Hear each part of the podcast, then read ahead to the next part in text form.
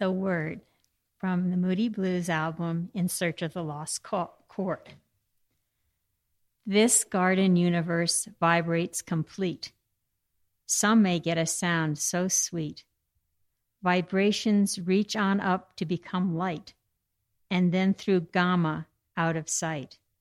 Between the eyes and ears there lay the sounds of color and the light of a sigh. And to hear the sun, what a thing to believe. But it's all around if we could but perceive. To know ultraviolet, infrared, and X rays, beauty to find in so many ways. Two notes of the chord, that's our full scope. But to reach the chord is our life's hope. And to name the chord is important to some. So they give a word, and the word is Om. I'd like to start off this morning um, with a little bit of a meditation, so I'd invite you to close your eyes. Put your feet squarely on the floor.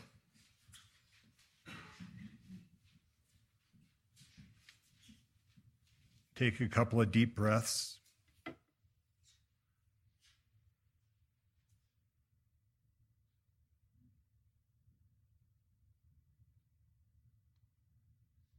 About the busyness of getting here and be fully present here. Relax. It's Aspen.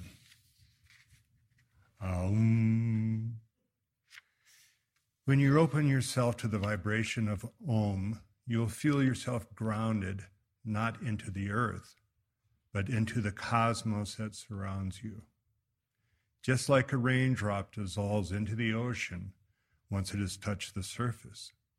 Once you feel the sound resonate in your throat, you will feel the barriers that separate you from the ocean of love that is all around you disappear. Think of the things you can see.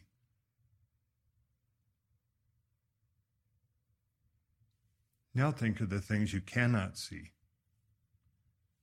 Wi Fi signals, cell phone transmissions, Aspen Public Radio, broadcast television, ultraviolet, infrared, and X rays. It's all around if you could but perceive. We're all part of this, connected through this energy. If you feel comfortable, join me and finish with an Om.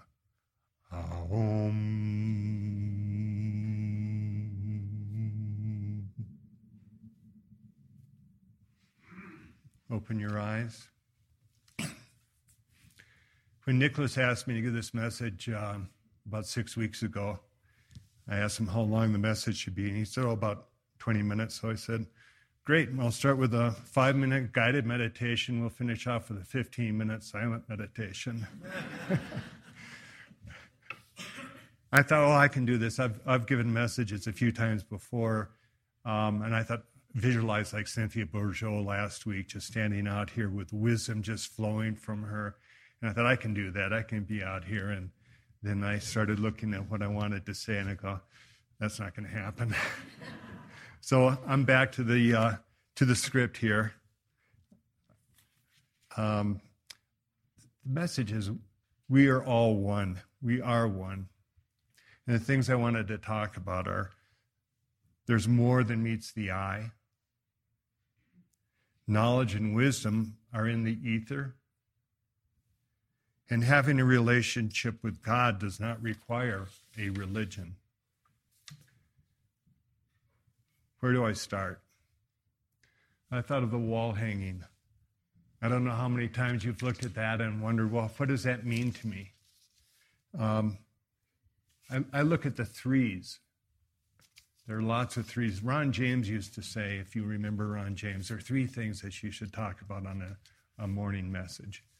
Uh, Greg Anderson said there are three, three messages that a minister gives every Sunday the one that he gives, the one that the people hear, and the one that he thought he gave. So as I look at this, I see a lot of, you know, three circles that are seemingly unconnected.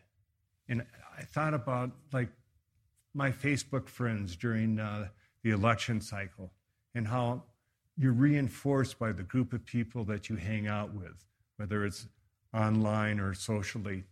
And that apparently there's no Venn diagram, there's no intersection of those, of those circles. Um, my brother and his family are Trump supporters, and um, I joined in on some of their uh, their conversations. And the um, once in a while, somebody would say, "Is he related to you?" But you can see that although you have three circles that are unrelated, and you can't sense a connection, that really they're all part of one big circle, and that's that's really what we are. We we we think we're separated. We think we're isolated, but we're really all part of the whole. And that which unites us is good, and that which divides us is not. There are many names to refer to the divine, and these names transcend religions. God replied to Moses, I am who I am. Say this to the people of Israel. Exodus 3:14. I am what I am and that's all that I am.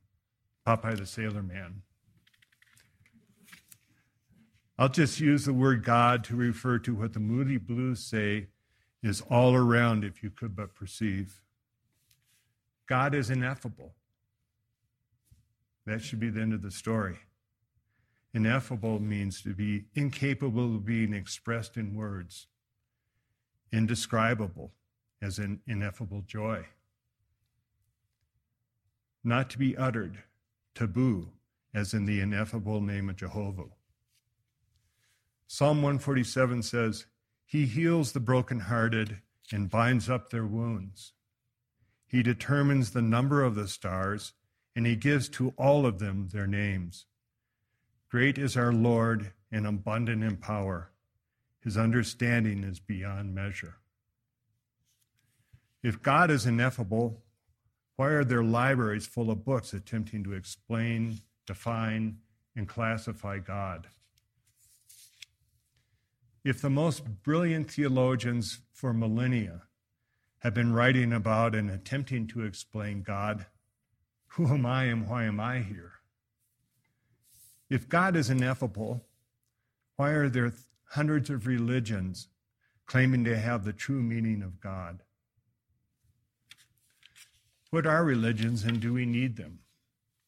A definition of religion is a cultural system of behaviors and practices, worldviews, sacred texts, holy places, ethics, and societal organization. So religions are really social. They're for groups of people. Some people need a religion to tell them how to experience God. For many, the sole connection, the only connection, is through a religion. And that's fine for them. I do not think that you need an organized religion to connect to God. Our practices, meditations, prayers, rituals such as communion, yoga, and exercise can be and are connections and conduits to the divine. Skiing 15 inches of powder on a bluebird day is a connection to the divine. Anybody do that? Yeah. Some call this worshiping the church of the blue dome, of nature, of being in the presence of the divine. Music and song lyrics are conduits. The Moody Blues have helped me make a connection for decades. Bach may do it for you or Handel. I'm a heretic, one who descends from the accepted belief or doctrine, a nonconformist. The non heretic is mostly used in a religious context to talk about someone whose actions or beliefs act against the laws, rules, or beliefs of some specific religion. Are there any other heretics here? Long before Trump had his red hats, we had our Aspen Heretical Society hats. Cynthia was here last week. She's a member of the Aspen Heretical Society.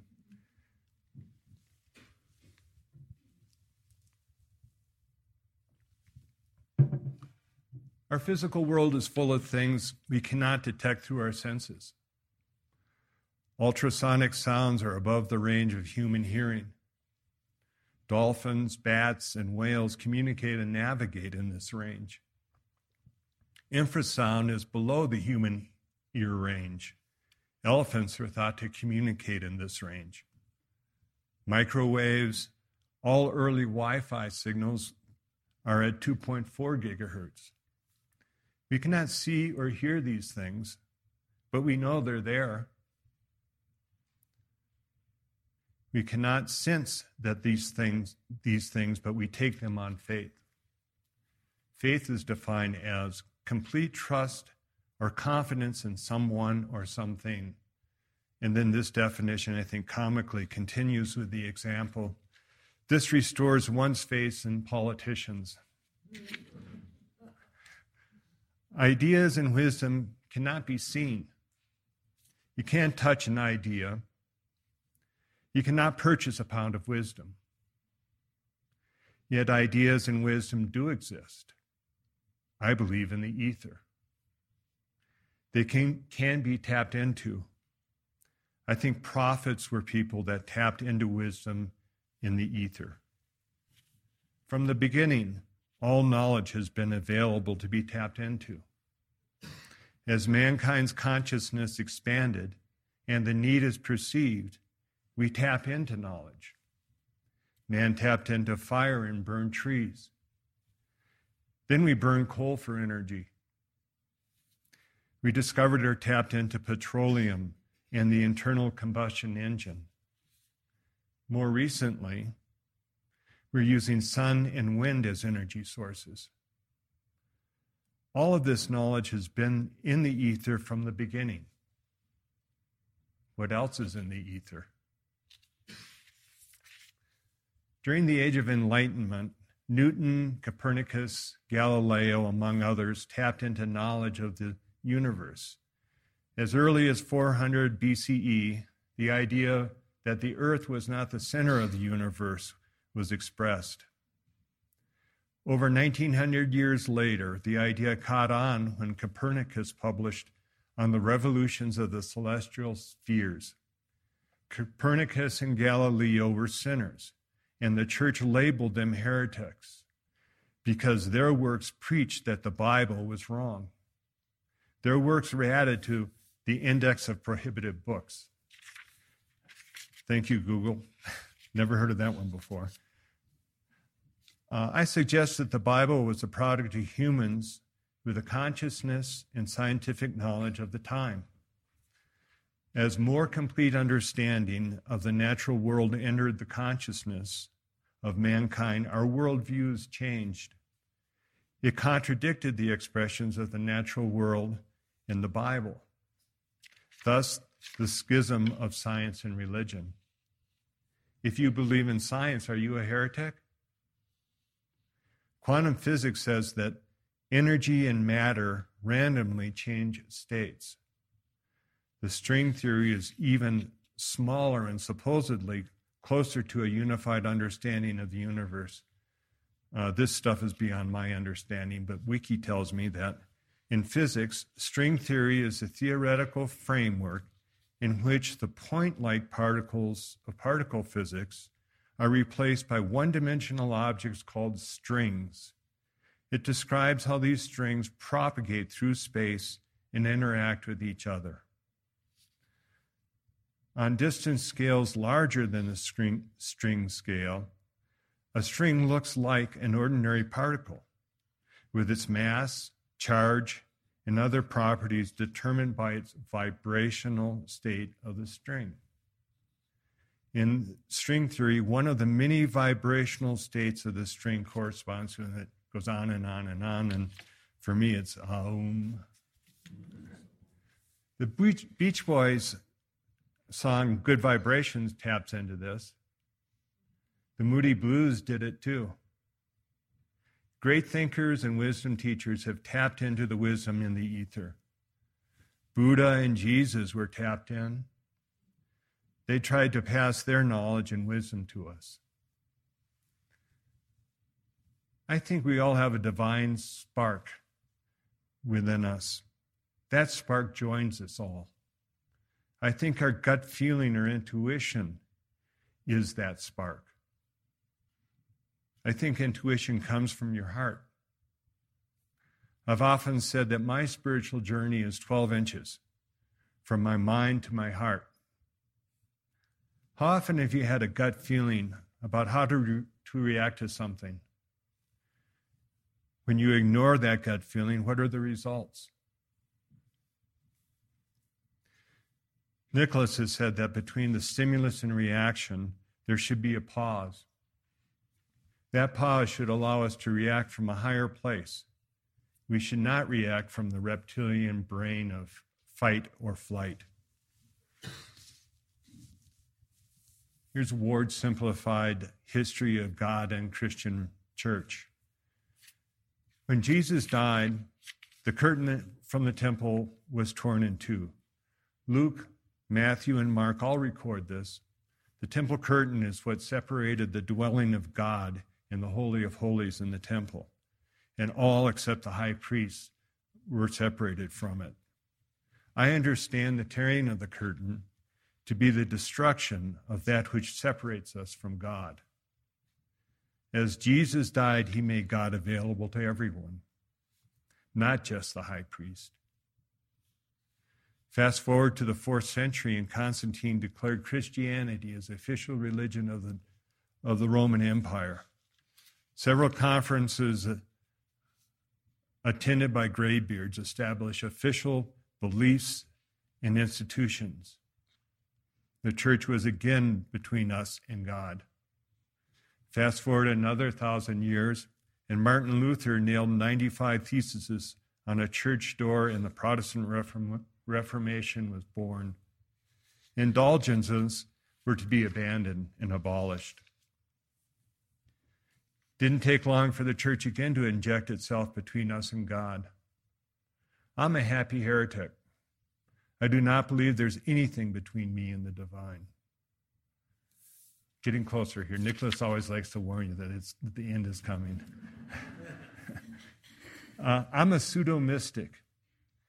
I do not think that a mystic is someone that has experienced an ecstatic event, or has seen a great light, or has been spoken to by the I am.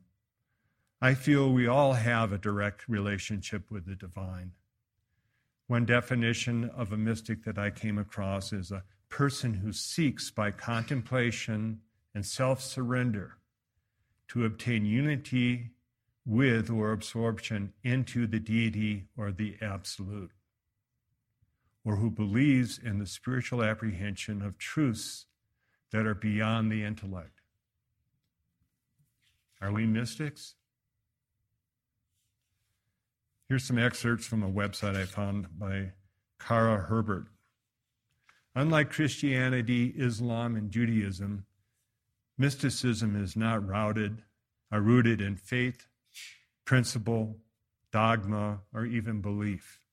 This is because you do not believe in mysticism. Instead, mystics are born. You might be a mystic if you believe, if your values, uh, of, excuse me, you value experiences above all else. Mystic, mystics tend to steer clear of strict doctrines and principles. Because of their inner intuition, they have a high level of trust in, your, in their own morality and inner self. You question existence. Because of the highlighted senses, mystics have a natural curiosity about the spiritual and physical world. You value intuition. Their intuitive perceptions of a deeper form of insight. Mystics trust in their own intuition and value similar intuitive traits in others. You're uncomfortable with spiritual hierarchies. Tenuous rituals or traditions have no place in the world of spirituality for mystics. They do not believe that there's only one path or correct way to experience divinity. You have your own set of rules. Mystics feel a connection to every living thing and therefore are able to look beyond what may be socially accepted. Mystics have an innate trust in their own morality and intuition and are guided by their experience rather than leaders or society. This can often make them spiritual or even political rebels. You, inv- you value internal growth. Mystics feel that personal growth towards the universe's ultimate plan must come from within. You believe love is a source of life. The people and experiences that we love in our lives are merely a small reflection of larger, all encompassing love. Love is not something that originates in you, rather, it is something that flows through you in every other being. You don't know everything, and you don't think you know everything. Mystics acknowledge that the universe is infinite and mysterious and is far too complex for the human mind to fully comprehend. Mystics enjoy reaching out, learning new things, and hearing new perspectives. In conclusion, we're all brothers and sisters in this garden universe that vibrates complete. The Bible tells us that we came from the Garden of Eden. Joni Mitchell said, we are stardust, billion year old carbon. We are golden. We've got to get back. We've got to get to ourselves back to the garden. The universal cosmic garden is where we are all one. We are there already. We just don't know it. That which separates us is an illusion. Thank you. Now comes a time in the service where you can dig deeply. and if you're watching online, Nicholas would remind you that there's a donate button on the side of the uh, uh, site. So please give so we can keep the lights on and get Nicholas back here.